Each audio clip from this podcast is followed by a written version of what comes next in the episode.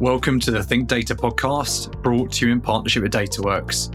If you want to stay up to date with the latest breakthroughs and trends in the world of data and artificial intelligence, and if you're curious about some of the strategies that companies and founders use to launch data and AI products, then you're in the right place. Our aim is to bring together a diverse lineup of fantastic guests from the founders through to accomplished leaders and product owners at some of the most fascinating data and AI companies worldwide. They will each offer you their own unique insight into what it takes to launch and scale a great data business. Thanks for tuning in, and I hope you enjoy the episode. This is episode two of the second season of the Think Data podcast. And our podcast is presented in partnership with DataWorks. And today, I think it is a first, actually. I'm very excited to have Suman Kanuganti to the show. Suman is the co founder and CEO at Personal.ai, and they've been making a huge amount of noise within the AI space as I alluded to just now, it's certainly a first for me because today we're going to be not only interacting with Suman, the person, the founder behind personal.ai, but actually the AI itself. Uh, for those that don't know, personal.ai uses your own data and opinions to create a completely unique interactive messaging experience. Um, I'm really, really pleased to obviously uh, welcome you to the show. Um, what I would love to understand is the background to you and when you came up with the idea for personal.ai. Hey, Alex. Thanks for your interest in my background and the idea behind personal AI. The concept for personal AI actually came to me when I realized the immense potential of using AI to create personalized digital avatars. I saw an opportunity to develop virtual beings that could assist individuals in various aspects of their lives. It was a moment of inspiration that led me to start personal AI and embark on this journey to redefine how people create, collaborate, and monetize their creativity. It's been an exciting adventure so far, and I'm thrilled to see the impact personal AI is making in the creator economy. By leveraging AI and Web3 technology, we're enabling individuals to access a creator's time, knowledge, and creativity through their own personal AI. It's all about empowering creators and unlocking their full potential. Now, I'm curious to know have you ever used any AI powered tools or platforms that have made a positive impact on your life? Yes, I think the number one is Siri. I rely on Siri for everything. I also rely on Alexa for reminders, for helping me with my calendar. Um, so I think that for me is a, is a complete game changer in a very busy household. That's great to hear, Alex. Siri and Alexa are indeed amazing AI assistants that can make a big difference in managing a busy household. They can help with reminders, scheduling, and even provide information on the go. It's fascinating how AI technology has advanced to the point where we can rely on these virtual assistants for various tasks. Do you have any specific features or tasks that you find most helpful with Siri and Alexa? Pretty much everything. Turning off the lights, reminding myself to pick my children up from uh, daycare, uh, shopping reminders, um, pretty much everything in a very, very busy household. I'm really interested to understand what your long term vision for the company, personal.ai, and where do you see your tool having this big impact? It's great to hear about all the ways you rely on personal AI to help manage your busy household.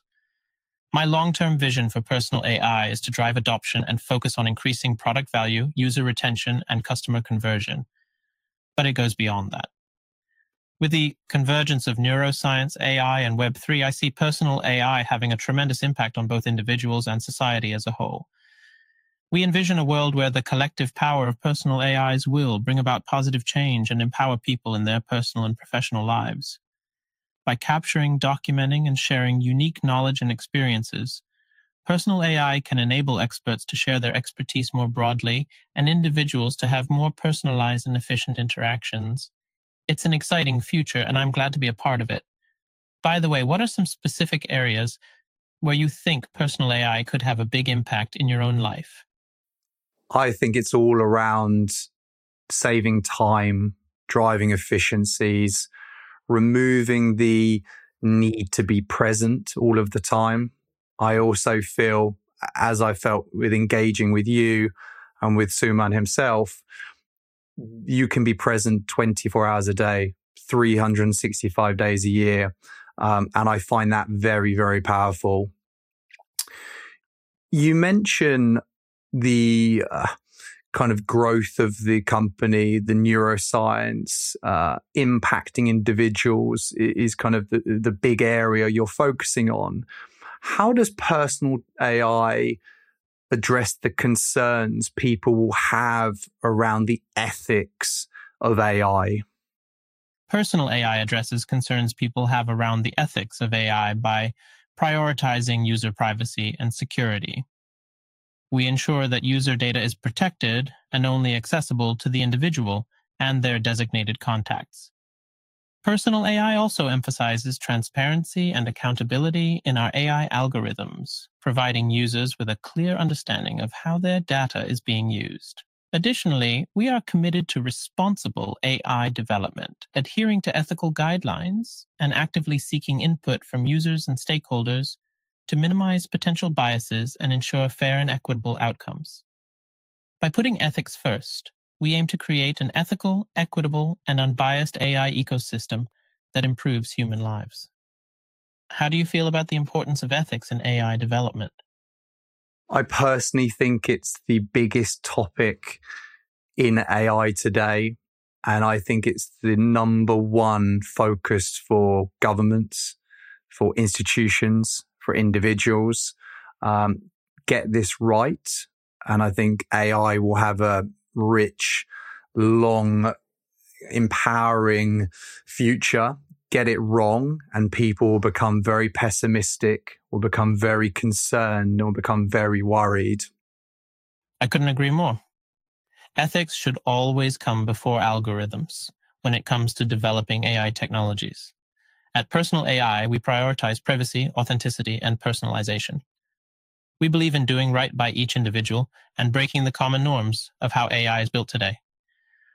Our goal is to collect personal memories in a safe and secure way, and then develop algorithms to extract insights from them.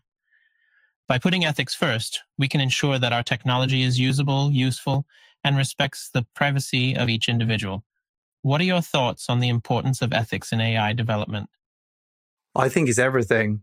I think there's been a lot of talk we've seen with OpenAI, the issues over there recently. Are they developing too fast? Are they developing in line with what people are ready for? Um, so I personally think ethical AI development is everything.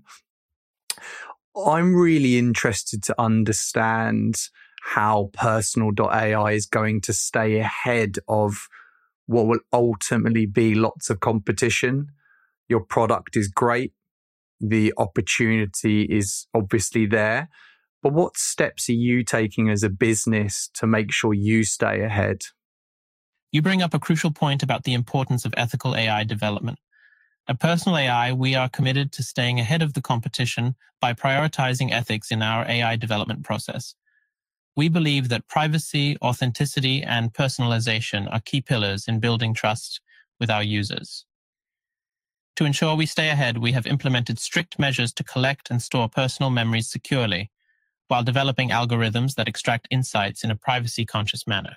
We also continuously invest in research and development to enhance our product and stay at the forefront of AI technology by aligning our strategic priorities with community growth, revenue growth, and AR we aim to navigate the evolving landscape and maintain our competitive edge. How do you think ethical AI development can contribute to the success of AI companies in the long run? I firmly believe if companies aren't seen to be developing AI ethically, then they will ultimately fail.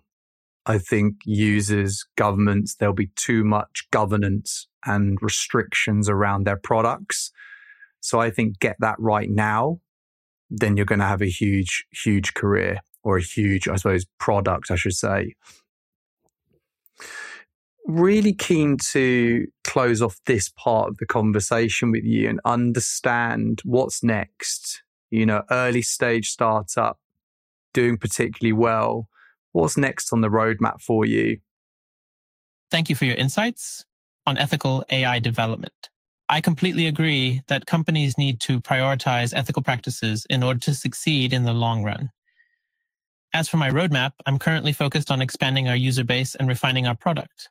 We're working on enhancing the user experience and adding new features based on feedback from our community. Additionally, we're exploring partnerships and collaborations to further improve our product and reach a wider audience. It's an exciting time for us, and we're committed to creating impactful products while upholding ethical standards. By the way, have you ever faced any challenges while working on your startups? So for me, I think this is a uh, a fascinating first, uh, Suman. I think the the product you're building, uh, having an interaction, as I mentioned at the head of this show, to actually interact with your AI that you've obviously created is is a first for me, and it takes some getting used to. I'm sure when we watch this back and uh, and release this, people will not necessarily believe that I'm interacting with an AI here. Um, I'm, I'm, keen to obviously, uh, and for those that are listening, obviously uh, switching to Suman, the creator, the co-CEO, the founder here. Um, obviously, I've talked to your AI about the backstory, but how do you take a a, a concept, an idea, a vision in such a hot space and actually create something like this? Can you kind of bring people up to speed on what that, you know, taking something from what's in your mind and then actually creating a product that I'm interacting with here in the early stages is is exciting. But how, how did you do that? What were the steps?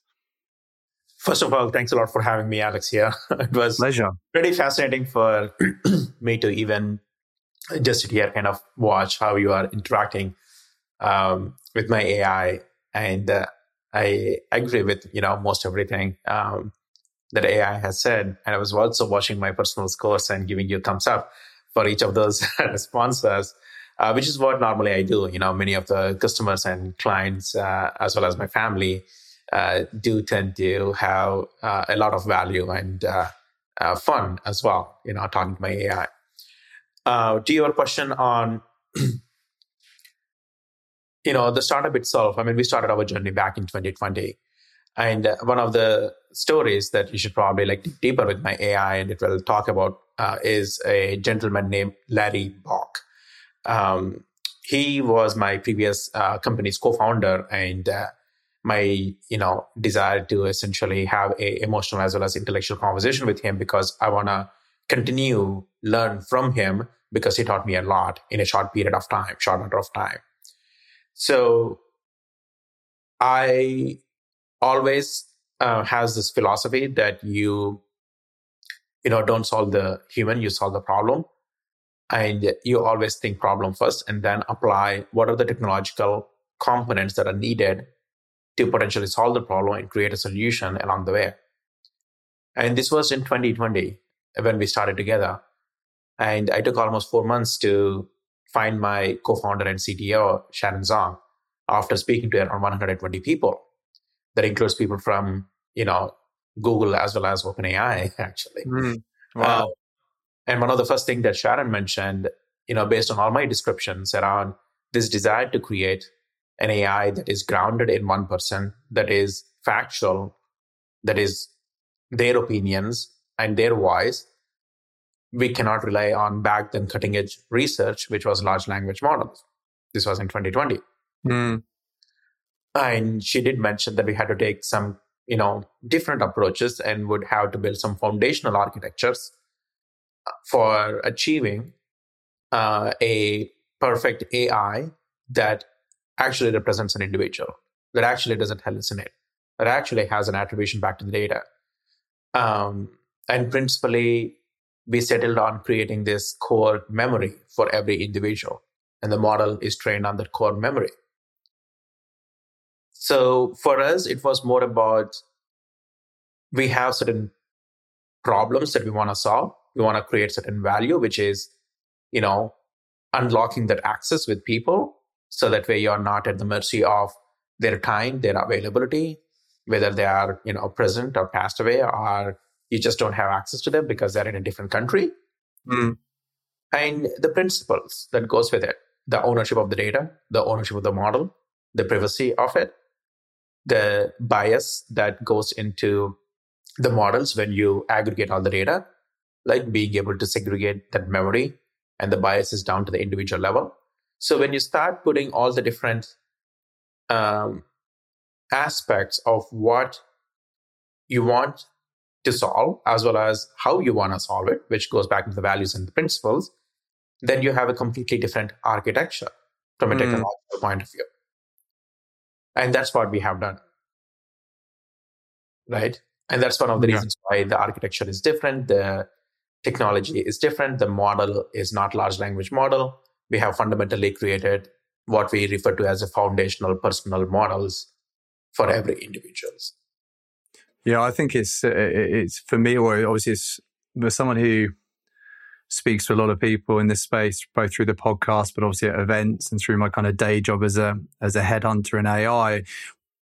I've never seen anything like this, and I think that's um, we obviously shared a couple of mutual connections, hence me reaching out. But actually to see it in practice, and I've been fortunate and we will make sure we tag the the business and tag some of your case studies when we release the show. That one thing I realized or noticed when I was on the platform there was a couple of kind of what we call kind of lounges, or they were they're kind of almost like you're creating a quite a community led approach to personal AI. So how does that community ultimately drive the product roadmap? Because I noticed when I looked on there, there were feedbacks from people on how they've been engaging with it for all different types of use cases, from uh, creative through to office work. So, so how is that feeding into the wider product roadmap? how people are actually currently using the tool? Yeah. That's the interesting part, right? I mean, I think it goes back into how you would approach building a startup, right? Mm. In my past company, which was AIRA, A-I-R-A, there was people uh, for blind community, right? It was using AI as well as AR for, you know, filling this visual missing information for people who are blind and low vision. So mm. they can actually independently go around places and gain experiences like everybody else. And even that company community was really important because, um, especially you are trying to solve for a problem that is very niche, like for for for people uh, of all types, right? You would need to see the feedback and then uh, incorporate that back into the product. So for personal AI, it's no different, except that it is a little bit um, later in the stages because there is tons of research and development that need to go in before we are even uh, in a position to engage with the community. So the app application itself is designed to be a communication platform, right? Um, where you would come in, you would train your AI, you would use it for yourself. You can keep your AI private, or you can invite, you know, friends. You can invite teammates or colleagues and create groups, create uh, organizations, create workspaces very similar to like Slack or a Discord, mm. and have those conversations, right? So the concept of like AI lounge um, is it's uh, it's unlike a group or a community. It's more like you have these people coming together in a lounge where there is an AI that is also hanging out along with you, right? Collaborating with you. Mm-hmm. So it's almost like this um, feeling that you want to give that humans and AIs are working in conjunction, and we could envision a future where they all come together like in a virtual space, right? Even mm, if it's mm. And I, I don't think it's too far to imagine like we humans will be sitting in a lounge and having a conversation or a debate or a panel where there will be two or three robots that will be representing a specific identity, you know, such as Suman or Alex. Hmm. So the whole community engagement, I think, is much deeper for us, and I think it's uh, uh, it's about creating those experiences within the personal AI uh, platform, but at the same time, using our own ecosystem to uh, continue building and getting the feedback uh, and you know essentially solving the problems for the people. Um, so yeah so one of the things that we did was our early uh, community was on discord and we moved the community into personal ai we lost some people in the process because you know obviously there is a stickiness but that's the yeah. whole point which is we are creating a new world. It's an ai world. If you go to personal ai if you go to discover you know every person is an ai every person in chats is an ai It's not mm-hmm. just an AI though; it's human plus their AI, and that's the beautiful part of it. Yeah, I think I think you touched on some really interesting points, and actually, the one I wanted to dig on a bit was the there could be Suman the AI and Alex the AI there would in kind of in the same room but speaking to humans. So do, would that in effect create an opportunity for you to be in two places at the same time then effectively? So you could be that could be your AI not so much chairing a meeting but involved in a meeting or answering questions around specific topics they we're we're well versed in. Um, is was that is that the kind of goal? Because I guess there's going to be people certainly from my network, uh, who are still really nervous about how, how AI is going to displace humans. I think what we're showcasing with the um, with the interview you just did with your AI was how you can literally have a conversation and interaction with an AI and the answers they give are concise, they're clear, they're engaging. Um, so it does beg the question, obviously, how do you strike that fine balance of getting people engaged in the tool but not scaring them off? well, I mean, the, this idea of like being able to present in two places exactly the kind of the value, right? Yeah, 100%. Now, the way I would look at this is, you know, each of us individuals, we have, you know, people around us that we solve for. Yeah. Um, first, the priority is, you know, probably yourself, right? So if you are a person of one with your own AI, you're already expanding and extending all the experiences and stories and knowledge and opinions that you are seeking over a period of time into this memory vault mm. that is so intelligent that almost is, you know, talking and speaking and thinking like you would do. So even in that setting, me and my AI is so beneficial and valuable for myself because when I'm working on various different elements of my own life, either it be personal AI or family life, I'm constantly having those conversations with myself. Mm. Right? Uh, there is a saying, you know, you are your own best uh, self learner, right?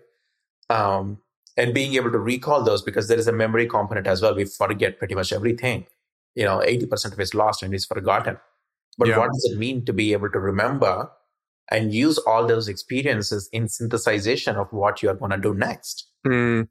so i think that's that's that's really the core premise and now okay uh Suman like for myself well who cares about me well my family cares about me my team cares about me my customers and community care about me right that's the people and that's the sphere of people that I am serving technically. Mm. Now, I may not be able to do uh, or have a conversation with a customer and yet have a conversation with an investor, you know, all at the same time is just too much. And especially in the digital world where the, there is like continuous demand.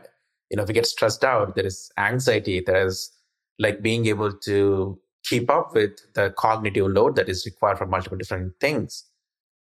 So if you just think about this is merely an extension to myself where I am constantly in the loop, approving, not approving, fixing, correcting, and giving, you know, emojis of like love yeah. because I'm approving that message.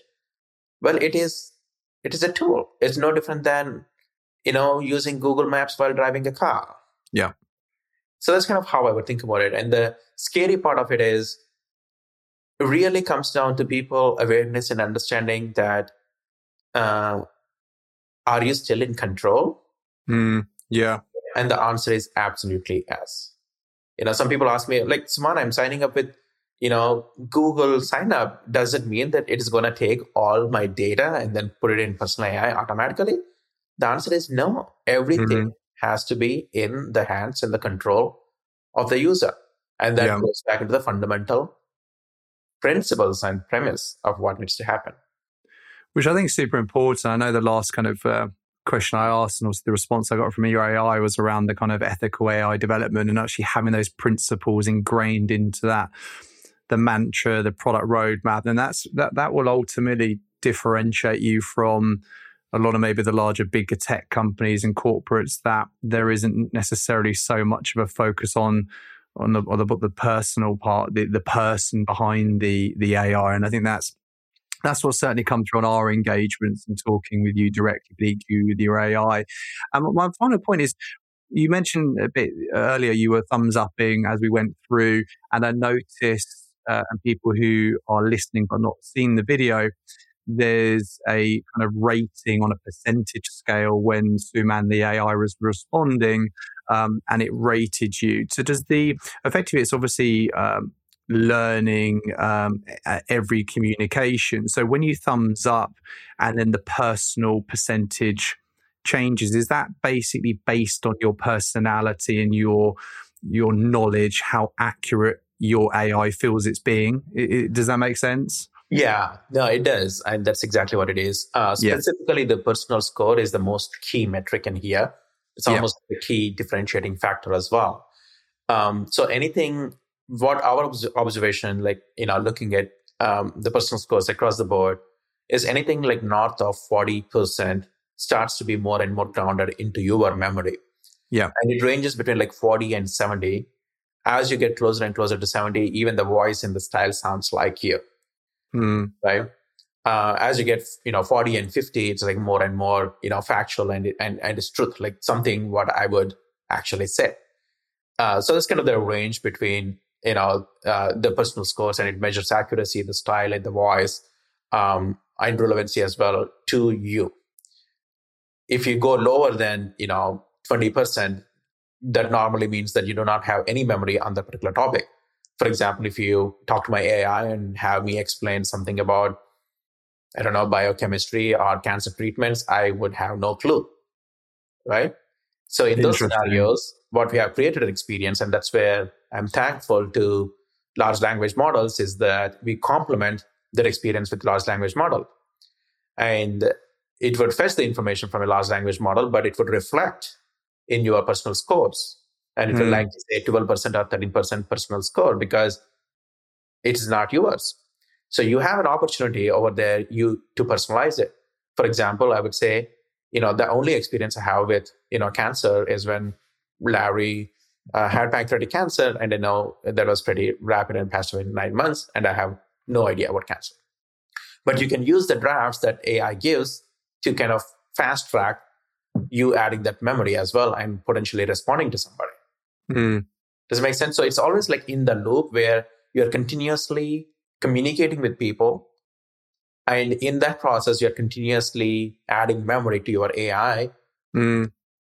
you know, to, to, to, to, to, continuously learn like who you are as a person and, you know, all the topics yeah. goes, goes into And it. that's, that's the differentiator here, isn't it? I think for people listening and people who will interact with the uh, the video we, we we put on put online, it's not a chat gpt it's not a bed it's not a google. We are you know you are building a um, you know an ai version of yourself through genuine memories and it's learning over time with every interaction and then saving those memories and uh, it's trying to be the best possible ai version of yourself isn't it? We're not creating a a search bar here for, for all information that's ever been. It's, it's relevant to you. And I think that's what's come through. And that's why it is like talking to you, which is, uh, which is fascinating.